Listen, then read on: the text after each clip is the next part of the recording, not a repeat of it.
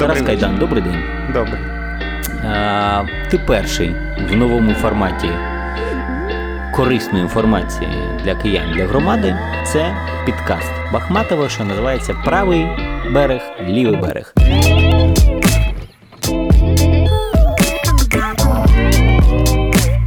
Отже, подкаст Бахматова «Правий берег, лівий берег».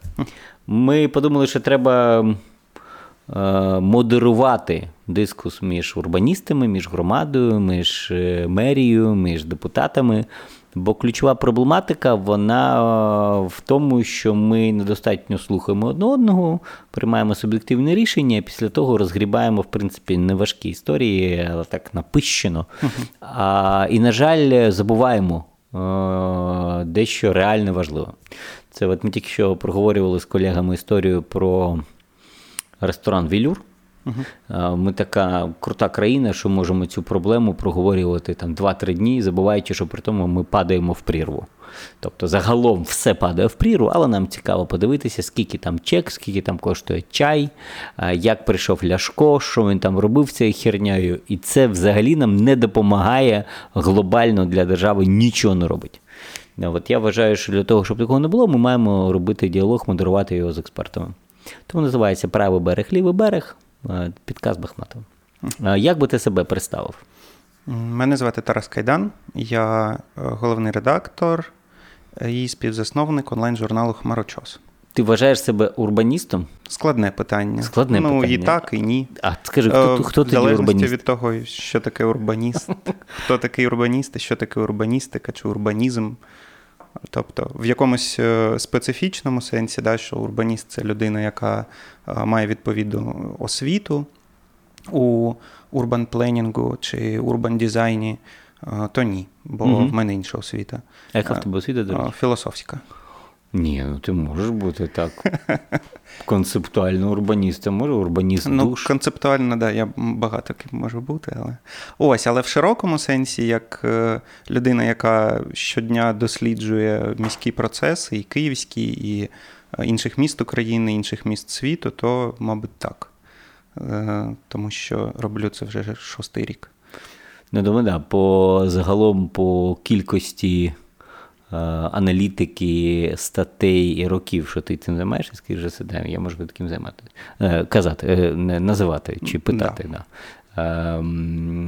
Я нагадаю тобі, що я радник Київського міського голови, я допомагаю робити місто краще, як я вважаю. Саме головне, я наголо, наголо, на, наголоджую, наголоджую. Роб... Налагоджую. Налагоджую, точно. Я налагоджую діалог. Змушую неефективних чиновників працювати ефективніше, допомагаю ключовим проектам і допомагаю нашому меру звільняти тих, кого потрібно було звільнити ще багато-багато років тому, а зараз вже четвертий пішов, і це чудово. Це реальне досягнення, я вважаю. Отже, я хочу почати з, як би ти оцінив, оцінив результати карантину, як урбаніст. От у нас є карантин, він закінчується там за два-три тижні. Що гарного, що поганого? Ну, я думаю, що він так просто не закінчиться. Що таке так просто не закінчиться? Ну, у нас будуть якісь маленькі послаблення, але угу. загалом, я думаю, що не треба налаштовувати громаду, що карантин візьме і закінчиться там дванадцятого травня чи коли. Це по документах. Зараз да. ми побачимо, в мене є відчуття, що... керованого жаху не відбулося, угу. ніхто не показував сотні трун, як це показували в Італії чи в Нью-Йорку, реально не було. Тобто у нас, я так, скільки я пам'ятаю, сто п'ятдесят, скільки нас загалом загинуло? Там образно триста людей загинуло від коронавірусу за місяць в Україні. Не в Києві, а в Україні. Тобто, в принципі, це такі собі е, супутні як це, супутні загибелі, да? Що типа, людям, людям не страшно стало, воно десь далеко відбувається. Що, про що я кажу? Про те, що люди будуть намагатися на травневі свята виходити, так як і поліція, і люди також люди, від, відпрацювання жорсткого, як це було в перші тижні, скоріше, це не буде, коли там двадцять поліцейських бігало за одним культуристом, що намагається переплисти Дніпро. Угу. А, і щось буде відбуватися. Я до чого кажу? Ми побачили, як місто живе і працює в режимі карантину. Як воно ходить за продуктами, як воно їздить, як воно не відчищається екологічно, тому що там ще сукупні проблеми, там з'явилися як піщані бурі, тому що є виснаження земель да. на Волинській, Волинська область, да, по-моєму, десь там. Чернігівська, я думаю, що якась Житомирська, може, да, Волинська. Да. Тобто ніхто не займається рекультивацією, і оці всі там десять-п'ятнадцять років землі виснажувалися, зараз вони перетворюються на пустелі. Вся ця от історія, це перший раз до нас прилетіла. Загалом ми отримуємо це все так ну, да, це... системно. Твої коментарі. От як, як ти відчуваєш? Було гарно, погано, що треба залишити, що треба вирізати, як це не було? Ну, я сидів вдома, тому я мало чого бачив, тільки як через соцмережі, да, через новини, які ми писали. Ну, загалом, перше, що спадає на думку, це історія з трафіком. Угу. Добре, що автівок стало менше. Добре, що там Дмитро Беспалов казав двісті тисяч. Мінус двісті. Да, мінус двісті тисяч стало автівок. Тобто не всім так конче необхідно ними, виявляється, щодня користуватись. Це історія така, що мінус двісті тисяч і місто поїхало. Да. Поїхало зі швидкістю, яку б хотіли ми, щоб воно пересувалося. Да. Затримка десять-п'ятнадцять відсотків, тобто це не затримка. Це реально дуже круто. Да. Це було ну, вільне місто. Тобто ми бачимо тепер задачу міста, як що можливо. Мінус двісті тисяч да, зробити щодня, щоб... Всім іншим було комфортно. Да. Е, якщо продовжувати тему про транспорт, то, звісно, що повне урізання громадського транспорту – це мінус. Враховуючи досвід там, інших міст, великих, середніх, які ми простежували да, ці mm-hmm. останні тижні, то інші міста навпаки збільшували кількість наземного транспорту mm-hmm. для того, щоб не було цієї давки, як у нас було там в перші тижні, коли метро вже вимкнули, а наземний транспорт ще не вимкнули. Ну, не ввели повний карантин. Да. Тобто воно хтось ще працював, а да. нам поступово вимкнули метро, повний карантин не вмикнули, залишився тільки грома... наземний транспорт, угу. і тут перейшов колапс, так? Або да. два дні було да. така історія. Тобто, ну, я думаю, що це оці черги, оці натовпи, вони теж вплинули на те, щоб пошвидше закрити наземний транспорт, хоча угу. там, на мою думку, можна було з цим гратись і знайти якийсь оптимальний варіант. Да. Ну, важливість велосипеда теж доведена. Я ось годину йшов пішки з Подолу угу. зараз і бачив дуже багато велосипедистів. Я думаю, що більшість з них все-таки займається рекреацією, тобто було видно, що вони... Просто прогулянка да. або спортивне якесь заняття. Ось, але були і такі, які не є ані доставкою, mm-hmm. там, їжі чи чогось іншого, і не є рекреацією. Тобто люди користуються цим як транспортом, і на фоні того, що менше людей на вулиці, трохи менше машин, вони якось більше виділяються, або їх і справді стало більше. Їх реально стало більше, реально стало більше людей, що просто ходять пішки повз мости. Ти коли їдеш, я коли їжджу на авто, наприклад, по Патону, там зараз перекриті дві полоси, тому що він аварійний, і ми звузили просто прохід, щоб було менше напруги на це все. Реально потік людей, що йдуть пішки, тобто знайшли собі альтернативну історію, тобто півгодини-години можна пройтися, особливо нормальна погода. Інша історія про велосипеди, велосипедистів. Уяви собі, що Київ став, побудував там двісті веломаршрутів. Як ти думаєш, наскільки збільшиться користування велосипедом з урахуванням того, що загалом поки що це не наша культура, да? Тобто культура велосипеда в Голландії там двісті років чи триста, в нас її загалом немає, да? Тобто приватний транспорт, у нас тільки авто. І друга історія виключно фізіологічно, фізична. Ти прийшов з Подолу, по Володимирському звозу, напевно, вверх. Да? По Андріївському, да. По, да, по Андріївському. Ага. Ну, тобто... Да, я знаю, це виклик. Я на велосипеді теж піднімався. Це виклик. Розумію, не, би. І, в принципі, весь Київ, крім лівого берега, це виклик загалом. Mm-hmm. От мені цікаво чисто концептуально, як е, яйце чи курка, на перше, що потрібно зробити, щоб збільшилась кількість людей, що користуються велосипедом, чи спочатку будувати, будувати, змушувати. Ну, це ти раз не знаєш цю історію, що місто побудовано або в історичні часи, або радянська історія, і то, і то е, ніхто не думав про велосипедистів загалом. Твоя думка? Ну, е, думати... Про велосипедистів треба починати. Ніби почали, але не, не допочали ще. Не так динамічно, як хотілося. Да, да. Курка чи яйце, є різні дослідження. Або що спочатку має бути якась критична маса велосипедистів, і вони мають для себе продавити. просунути, продавити інфраструктуру. Або треба зробити інфраструктуру, яка вже привабить нових користувачів. І е, щодо першого, то це зазвичай велосипедисти-чоловіки, дорослі, сильні, е, які е, і так їздять вже на велосипеді, причому по проїжджій частині. Є такі групи велосипедистів, які до велодоріжок ставляться, ну або велоінфраструктури такої, ну, нейтрально, скажімо. Mm-hmm. А от люди, яким потрібна безпека, це жінки, там, підлітки, діти і так далі, вони в масі своїй будуть пересідати на велосипед, коли з'явиться відповідна інфраструктура. Угу. І можна підняти, є Асоціація велосипедистів Києва, яка робить підрахунок велосипедистів, що весни, що осені, ну я думаю, що цієї весни не робили. Ось, але досить кілька років поспіль вони це роблять, і там можна подивитися, що чоловіків трошки більше. Угу.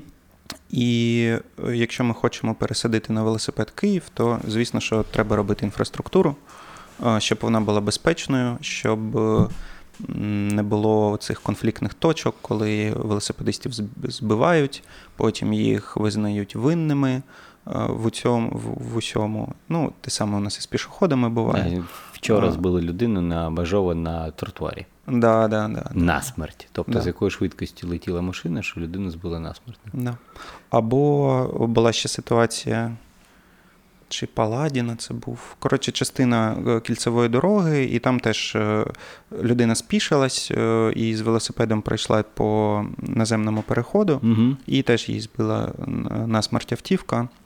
Ну і, власне, тоді була дискусія, типу, якщо це кільцева дорога, то, мабуть, треба зробити якісь альтернативні переходи. Угу. Оце, мабуть, єдине місце в Києві, там, окрім станції метро, де потрібні підземні переходи. Або, якщо там наземний перехід, то давайте там звузимо смуги і зробимо Додамо, якусь да. інфраструктуру, яка буде сповільнювати автівки перед переходами, тоді буде менше смертей. Тобто ти думаєш, що це така має бути інвестиція від міста, що спочатку ми давайте ми проінвестуємо в велодоріжки, в інфраструктуру, і тим самим змусимо людей користуватися альтернативними засобами транспорту, і тільки після того подивимось на результат. Правильно? Так, да. І це стосується не тільки велосипедистів, бо у власників такого персонального електротранспорту всі ці моноколеса, електросамокати і так далі, гіроскутери, приблизно такий самий швидкісний режим, тобто двадцять-двадцять п'ять кілометрів mm-hmm. на годину, і їм потрібно вже їх разом окремо. З велосипедистами, їх вже дуже багато. І їм, звісно, що потрібна окрема смуга, тобто вони надто повільні для автівок, бо там п'ятдесят, і надто швидкі для пішоходів, бо пішоходи ходять скільки? чотири, там шість кілометрів на годину. Ось. І, да, їм потрібна окрема смуга.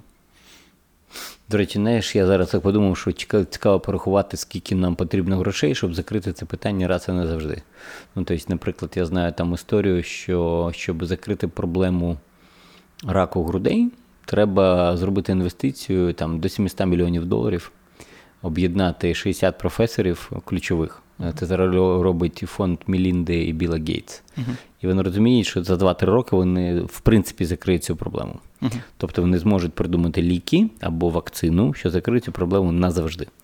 Тут цікаво, мені цікаво, я сам собі задаю питання, зроби, порахувати економіку продукту, щоб зрозуміти, скільки треба грошей, щоб закрити питання велоінфраструктури назавжди, наприклад, за рік. Ну, у нас є готова, прийнята, ухвалена Київрадою велоконцепція. Я думаю, що там можна знайти всі показники, помножити це на якийсь коефіцієнт, скільки коштує кілометр, і отримати цю цифру. Так, да, і плюс я побачив, як в Берліні там чи десь зробили такі е- не штучні, а тимчасові е- споруди, що відсікають е- велосипедистів від автомобілістів, щоб їм було цікаво, зручно і таке інше. Так, да, інша справа, як це робити під час карантину, бо в Парижі та сама ідея, що треба зробити тимчасові е, смуги для велосипедистів. Угу. І ну, це покаже їм, що, ну, або громадянам, да, містянам, щоб вони пересідали на велосипеди, бо про них подбали вже. І е, заодно може бути таким тимчасовим хоча б експериментом, як це вплине на рух, на трафік в місті в цілому. Я думаю, що наша історія, до речі, в таких от експериментах, як ми робимо при марафонах, да, коли ми перекриваємо там, наприклад, три мости, півміста, угу. і ніхто не вмирає. Не? Або якщо ти так будеш робити раз на тиждень хоча б, не? Або дивитися сьогодні, наприклад, місто тільки для велосипедистів. Да. Ми закриваємо його, не? Аби неділя, не? Аби да. всі можемо їздити. А завтра тільки для автомобілів з чотними цифрами, а післязавтра з нечотними. Бо просто ж ти казав, так чи інакше двісті тисяч автомобілів лишні. Да, є Європейський тиждень мобільності, uh-huh. він десь чи в кінці літа, чи на початку осені проводиться, і багато міст запроваджують оцей день без авто, коли, ну, якщо тобі не потрібно авто, то ти його залишаєш вдома, і навіть якщо трошки потрібно, то теж залишаєш вдома, залишаються тільки якісь там служби доставки, uh-huh. екстрені служби і так далі. Всі інші користуються громадським транспортом, велосипедами, пішки ходять, кому зовсім близько і так далі. Це була б хороша ідея зробити таке в Києві, бо, ну, насправді, велосипедисти, урбаністи вже, я не знаю, на моїй пам'яті так з чотирнадцятого року про це говорять, а можливо трошки раніше. Зараз він круто, знаєш, як було б щастя, то нещастя помогло. Проблема карантину показала нам, що, а, по-перше, ми все можемо. Да. Можемо, якщо що, перекрити все, що згодно, все да, заборонити. І метро виключити. А? Метро вимкнути, і метро вимкнути, да, там на сорок п'ять днів і без питань. А друге, ми бачимо, що є результат. А третє, ми побачили, як це відчуття, коли місто їде щодня. І коли є чим, є чим дихати, так? Коли особливо ніхто нічого не палить і немає пилової бурі, так, в принципі, реально чисте місто. Це чудово. А скажи мені про генплан. Як ти оціниш наш генплан, що зараз має бути обговорений, але за карантину не обговорюється, а я б хотів би, щоб він був реально обговорений так системно. Угу. Ну, я скажу так, що вони просто взяли попередній проєкт, над яким вони працюють дуже довго. І е, майже якихось суттєвих нововведень в нього не, не вносили.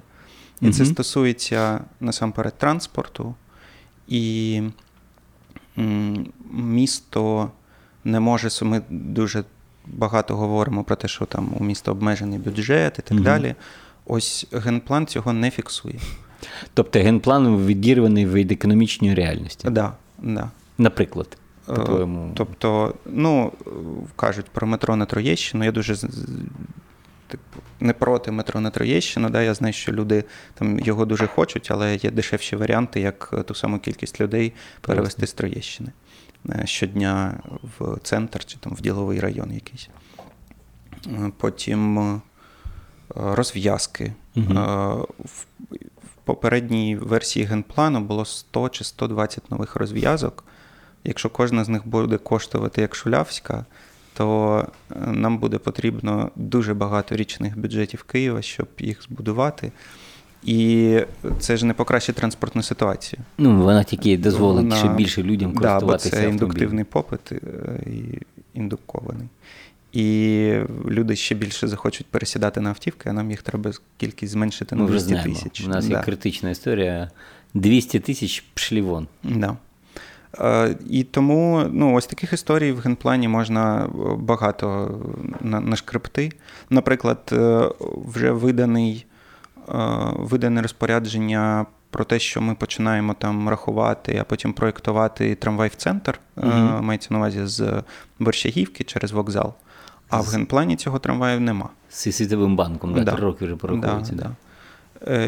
І ну, вони там, я не знаю, проти, не проти, ми конкретно ми в них не, не питали. Да. Вони були проти дотоки, поки ми не порахували на їхній моделі, угу. і не показали сумасшедшу окупність, сумасшедшу транспортне сполучення, збільшення, прискорення. Угу. А ще цікаве, що з, зі звуженням поліс, полос, на Жилянській збільшується транспортне сполучення автомобільне, uh-huh. бо ніхто не може запаркуватися як рахуль, він будеш їхати один за одним, один за одним, один за одним. Да. Це чудово. Ну, інше питання – це рівень комунікації е, Інституту Генплану.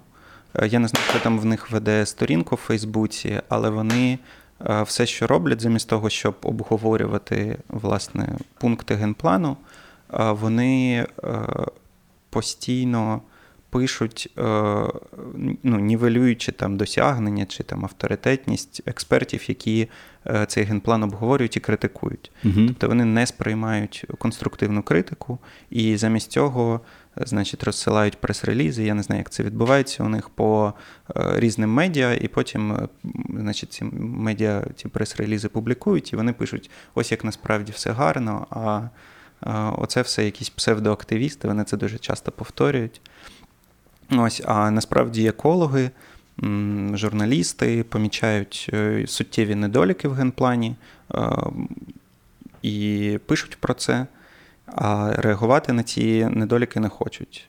Ну, от, наприклад, найбільш така болюча тема – це сімнадцять буферних парків, угу. про які там другий місяць пишуть, значить, і сама сторінка генплану, і медіа якісь. Угу. А якщо продивитись, то ну, нових зелених зон не створюється. Це зелені зони, які зараз є або вже парками, наприклад, mm-hmm. здається, парк Перемога, або лісничими якимись господарствами, де фактично просто хочуть прокласти якісь там асфальтовані доріжки чи улюблений київський ФЕМ. Ось, і, значить, і зробити там типу цивілізацію. Хоча, ну, насправді, там більшість цих парків чіпати, ну, не варто, або хоча б варто обговорити з місцевими, чи потрібні там цей ФЕМ і лавочки і так далі. А що б ти порадив з приводу цього генплану? Його не було десять років, угу. да, в нас. І тут... Щось з'явилося, не, як би, не ідеальне, з кучі проблем, недоліків і таке інше. Типа, знову почати переписувати це на десять років, чи е, почати його приймати з цими оговорками і можливістю доробити, що от ти проговорюєш і може бути прийняті.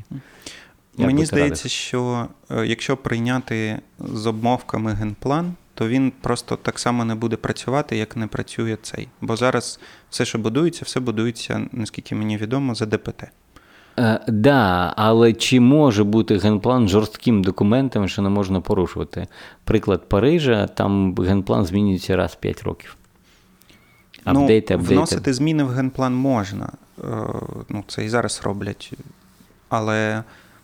Питання в тому, що нам потрібен якийсь прогресивний документ, на який ми всі маємо спиратись і виробляти рішення, щоб він був якимось таким дороговказом. От у нас зараз частково стратегія є таким дороговказом, але генплан з нею не дуже перетинається. Ти правильно сказав про економічні історії, да, фантасмагорію, що там люди да. пишуть, там про декілька ще важливих речей стратегічного такого рівня. А, і це сто відсотків треба враховувати. Ну, коли мова йде про, знаєш, коли там кажуть, а от тут ви забудували два квартали, а от тут ви не забудували, а от тут ви не продумали там, я не знаю, супермаркет.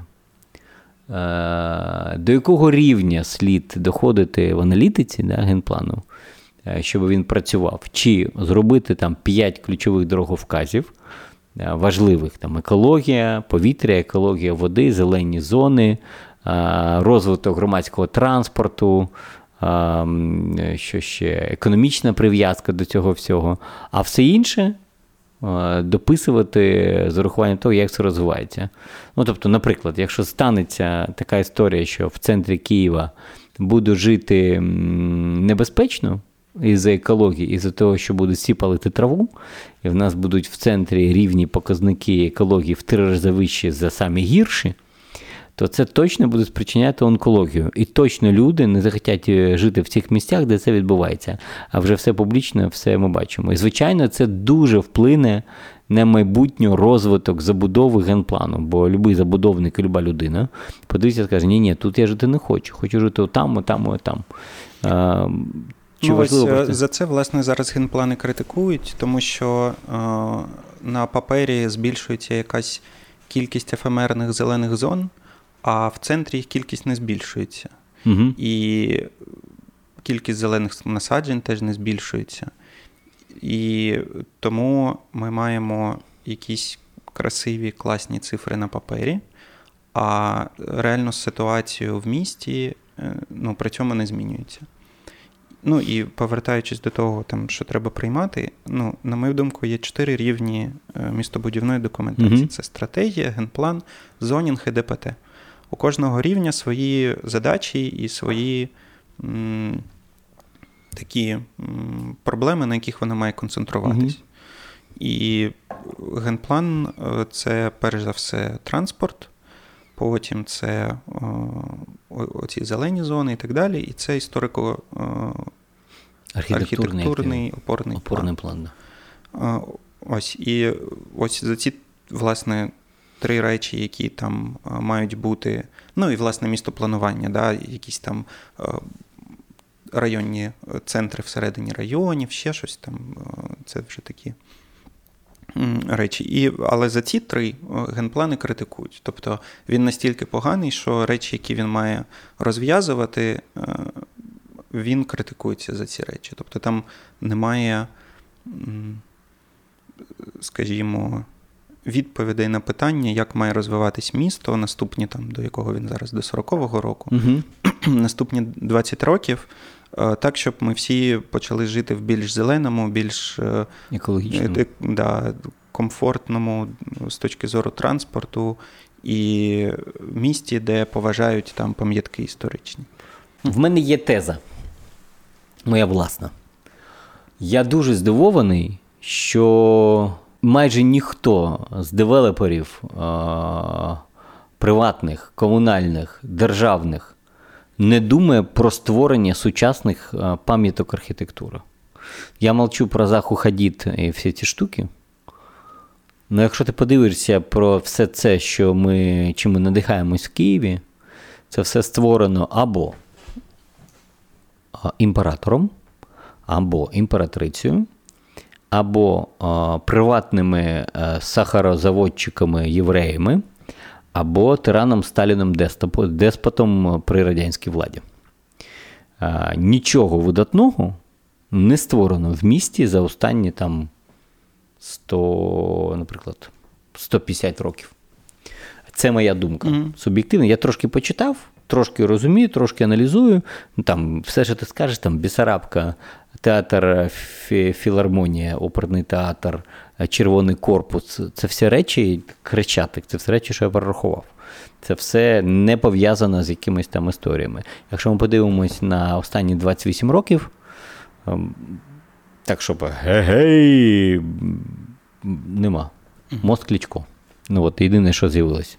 Ну, тобто, ми можемо скільки завгодно дискутувати про нього, так, або гарний, поганий, ну, він з'явився. А більше нічого не з'явилось. Бо дохіра построєно, мільйон квадратних метрів на рік вводиться в експлуатацію, а щоб піти пофоткатись, і щоб воно стало інстаграм какою-то видатною точкою. Ну, тут сто п'ятдесят – це дуже багато. Бо там Бесарабці сто десять. Да, Бесарабці сто десять. Да, ну, тобто там оцей весь, що називається, історичний стиль київський або модерн київський, mm-hmm. це там до вісімнадцятого року. Ну, по-перше, в нас є класний конструктивізм. Радянський Це Союз. До тридцять п'ятого року угу. десь класні споруди. У нас є дійсно сталінські споруди, да? Хрещатик – це пам'ятка містобудування. Угу. І в нас є радянський модернізм. Це теж будівлі, на які приїжджають дивитись іноземці. І це дуже класні будівлі. Ну, починаючи з батьківщини матері. Батьківщина мать, готель «Салют», готель «Салют», м- крематорій. Колум- крематорій, колумбарій, да, тарілка. Угу. А, бібліотека там, Вернадського. Там, да, да, Вернадка. Ось, тобто знакові споруди радянські, ну вони там, можна ще туди зачислити Олівець, він взагалі в дев'яносто другому-третьому році. Чому нудні радянські архітектори мали час і натхнення будувати в Вернадку офігенну споруду, дуже красиву, тарілку, родина мати окрему історію, ну це галом, да. Тобто люди придумали спочатку науковий інститут, що розробив марку сталі, чим вкрита родина мати, бо до того ніхто не міг таке зробити. Чому ті люди це могли робити і займатися цим? Що у нас інші люди, інші думки, що, що сталося? Ну, тут, по-перше, варто зауважити, що серед них нема жодного житлового будинку. Тобто, якщо там конструктивізм, сталінський емпір ще туди-сюди, то весь модернізм – це виключно гроші нежитлові. Спрямовані з центру на те, щоб, значить, зробити в Києві нові пам'ятки. Угу. Ну, і це була задача. Угу. І тому архітектори мали час і натхнення це робити. Ось, а зараз, ну, ось якщо держава чи місто захоче щось побудувати, і якщо воно зробить архітектурний конкурс, бо всі, ну, майже всі класні концепції завжди народжуються на архітектурних конкурсах, угу. коли вибирають найкращу ідею. Вернадка на конкурсі була?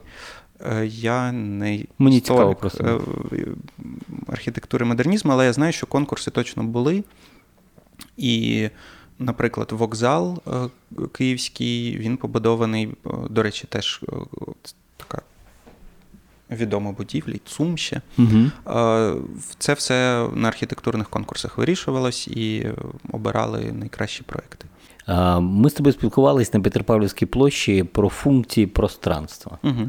Які п'ять основних топ-пространствів, які би ти би змінив, покращив, поліпшив? Контрактова, але там вже все готово, залишилось тільки реалізувати. Зробити, так.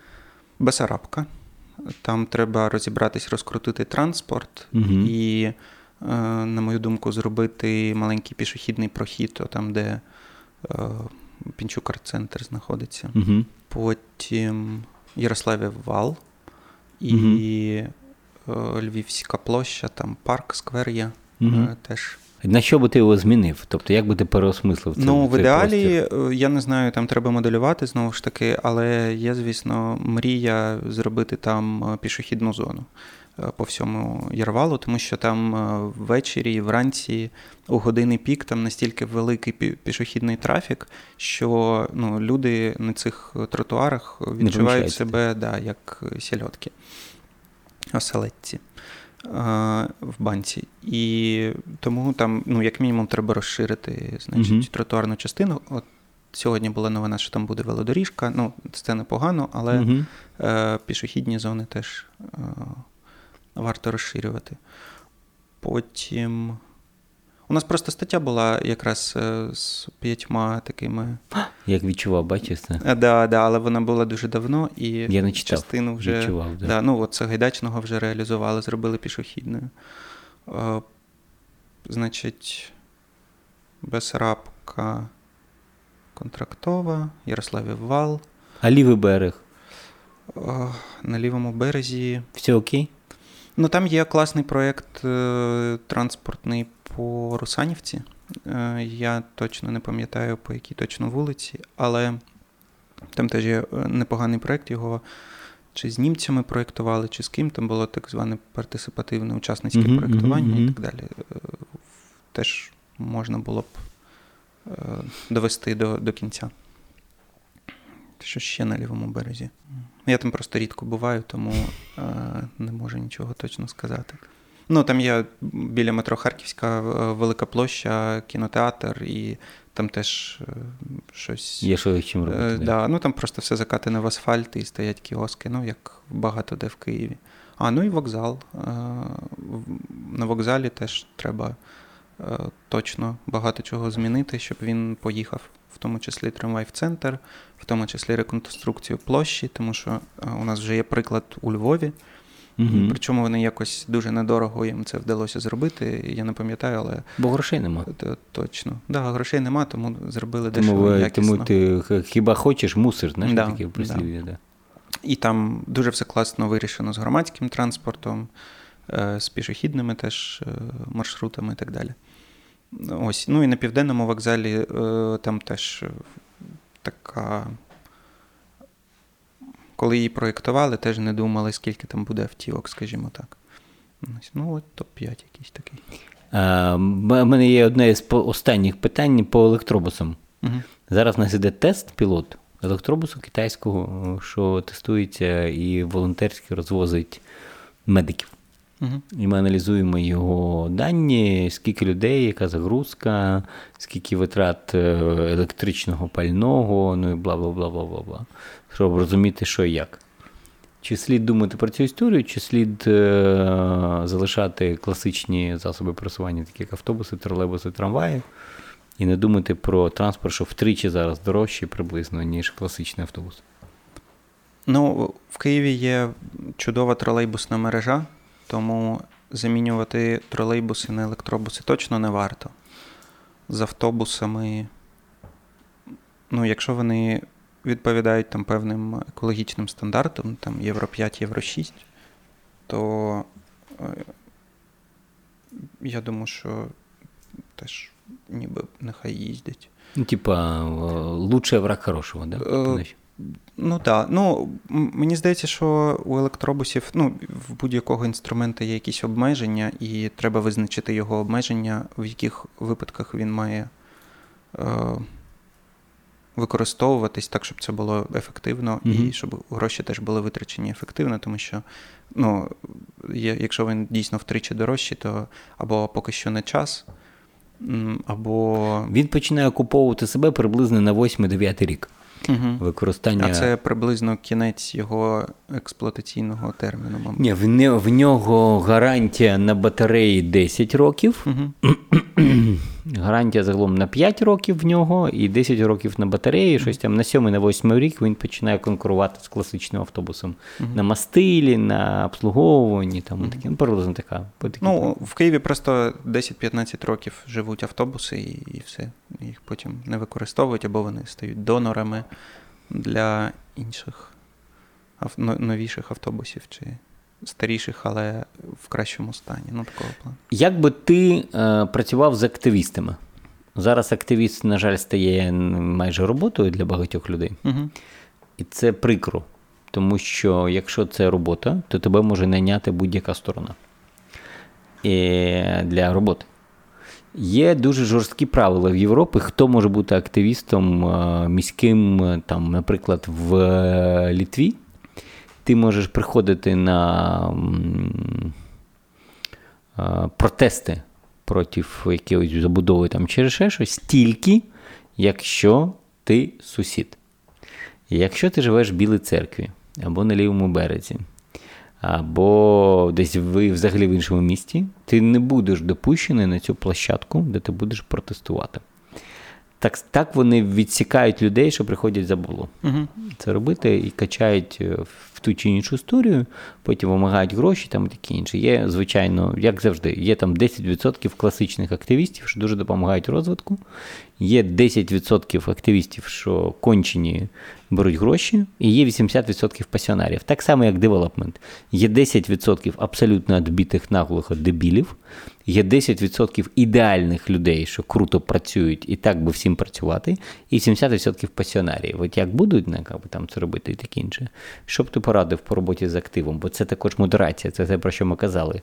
Блог нас, підкаст наш називається «Правий берег, лівий берег», він про модерацію. Тобто я переживаю реально за великі проекти, що зараз встали. Тобто та сама контрактова площа не може бути реалізована без ем, ярмарок, де він називається? Контрактовий. Гостинний двір. А? Гостинний двір. Без, без да. гостинного двору.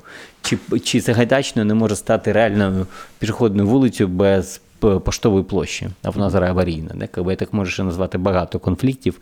Той самий Дарницький міст, він не із активістів зупинений, але там така кількість кримінальних справ, і така погана власність, і така вона розмита, і така проблемна, що місто не отримує реальний крутий міст, не може його добудувати, бо, то, бо, бо немає можливості це зробити. Так само, як з поштовою, так само, як з гостинним двором. Що б ти порадив? Бо це важливо дуже. Ну, в Швеції для того, щоб збудувати новий проєкт, девелоперу треба дуже багато часу. Ну, тобто, десять років, п'ятнадцять років. Скільки коштує метр квадратний? А, дуже багато, звісно, що. Знаєш, це так, типу, хочу, щоб картинка ожила. Ви готові платити за метр п'ятнадцять тисяч євро? Ні. Яка спроможність платити? дванадцять тисяч гривень метр. шістнадцять. Класно. Економіки нема. Ну, ні, це я, я не захищаю, да, я ну, просто ми... так, я приземляю. Mm. Я завжди приземляю і себе, і всіх, хто заходить в цей кабінет. Тобто люди, ми зде... тут і зараз знаходимося. Нам тут і зараз треба нормально жити і розвивати державу, а не говорити про вілю. Це просто дуже комплексна проблема. Вона стосується, наприклад, і житлової політики. Тобто, mm-hmm. е- чи захоче багато людей житло як інвестицію, як зараз, якщо вони, скажімо, будуть платити досить непоганий податок за це окремий, угу. як це відбувається в інших країнах. Тобто що, за житло, в якому ти живеш, ти не платиш цей податок, а за те, який здаєш, платиш. Чи, ну, і люди ж потім не здають ці квартири зараз. Ну, ну якусь, якийсь відсоток здають, звісно, але е, в основному вони просто стоять бетоном. Е, і ну, чи потрібна нам така ось житлова політика, яка стимулює е, таке будівництво, щоб е, дешево продавати оці квартири, потім ці будинки будуть здаватись в експлуатацію, е, потім е, люди не матимуть змоги ще платити за якісь поточні ремонти. Угу. І хто за ці поточні ремонти має платити? Місто. Угу. А у міста, знову ж таки, обмежений бюджет і так далі, і так далі. А, і, мабуть, тоді варто стимулювати принаймні не тільки клас власників житла, а ще й клас орендарів житла, забезпечувати їм права відповідні, забезпечувати їм захист у суперечках. З Я знаю, що якщо власне. в Каліфорнії ти захоплюєш, що сквотери захоплюють квартири, угу. в них є окремий закон, що захищає сквотерів, і ти як власник не можеш їх вигнати, бо щось там є якісь зміни в Каліфорнії, угу. і ти тупо потерпаєш, бо їх захищає закон, вони мають право тобі не платити гроші, Тому, тому, тому, там є mm-hmm. там зараз кейс. Що, там, ну, якщо двадцять... це покинута будівля була. То... Ні, не покинута. Це не покинута будівля. А тоді це не сквотерство. А, це якось є ще підназва цієї mm-hmm. історії. Там мами, що живуть самостійно, в'їхали в квартиру, не захотіли платити, зсилаються mm-hmm. на якусь там історію, пов'язану з сквотерством чи ще щось, mm-hmm. і таким чином yeah, отримують додаткові права. Судове розслідування no. да, і так далі. Ось, і тоді, звісно, що напруга впаде. Можливо. Mm-hmm. Ну, тобто це треба розробляти, це національна житлова, житлова політика. У нас є зараз дискусія в медіа, є депутати, є дослідники, які, значить, дискутують на цю тему, як нам її побудувати, як нам її створити і так далі. І тоді ми повертаємось до питання, з як нам модерувати. Модерувати да? дискус між девелоперами і активістами. Ну, тут теж мають бути правила, тобто це теж йде від генплану, тому що ну, хтось замовив ДПТ, да, і хоче побудувати там двадцятип'ятиповерхівки за цим ДПТ. За генпланом, там, наприклад, двадцять сім метрів може бути, там видають двадцять сім метрів, а поряд стоїть там триповерхівка. І щоб будувати двадцять п'ять поверхів, двадцять сім метрів чи триповерхівку? Активісти скажуть триповерхівку. А девелопер хоче двадцять п'ять поверхів, у нього ніби є якась там дозвільна документація, І він, ну, на загал буде казати все по закону, тому що mm-hmm. йому треба продавати квартири. Але е, ну, діалогу не відбувається. І е, нема якихось чітких правил. І оцими чіткими правилами може, може бути зонінг, наприклад, бо він має регулювати як тип забудови, так і висотність. У нас його теж нема. Тому, якщо є чіткі правила, на які можна посилатись у дискусії, тоді це все значно спрощує. І ну, їх складніше якось ну, по-різному трактувати. Зменшується цей обсяг трактувань. Да, і девелопер сам має бути налаштований на дискусію. Якщо він сам проводить громадське обговорення, якщо він робить все прозоро, якщо він залучає громаду до обговорення, питає, що взагалі їм треба. Тому що ну, там, поряд може не бути, я не знаю, школи-клініки чи школи, чи там дитячого садочка. Це в Києві проблема в деяких районах дуже серйозна. Ну, треба, щоб він не був в результаті приватним, да? Бо місто не хоче його потім брати на баланс. Тобто, ну, рівнів, на яких треба вирішувати це питання, дуже багато, починаючи від наджитлової політики і закінчуючи тим, що е, девелопер не хоче світитись перед громадою е, і робити все прозоро, чесно, і там за хоча б там за п'ять-сім раундів обговорень, mm-hmm. так, щоб це тривало кілька місяців. Ніхто ж не е, просить, як в Швеції, да? Треба, треба обговорювати. Люди приходять спочатку. Ну, в Києві був колись період, коли ці обговорення проводили, да, на різні теми, там в департаменті містобудування, архітектури, ще десь. І ну, на шостий, на сьомий раз, по-перше, починають приходити тільки адекватні люди. По-друге, ті, хто були злі, вони вже всю свою злобу угу. ніби з себе да, вивели і теж налаштовані на конструктив. І тоді ну, народжуються якісь нормальні притомні рішення. Ось. Але за умови, що є правила, на які можна посилатися, яких треба дотримуватись, і ну, ці правила однаково бачать чи там схожим чином. Що має модерувати місто, як ти думаєш? В теорії, в принципі? В теорії, так. Да. Якщо є офіси розвитку районів, так звані, принаймні на базі їх можна проводити ці обговорення. Угу. І там мають бути ці модератори або фасилітатори, які будуть цим займатися і модерувати такі, такі зустрічі. Тоді, да, тоді буде якась, якийсь результат. Дякую тобі, чудово було. Дякую. Правий берег, лівий берег, подкаст Бахматова. Я все сказав, що ти хотів? Cool.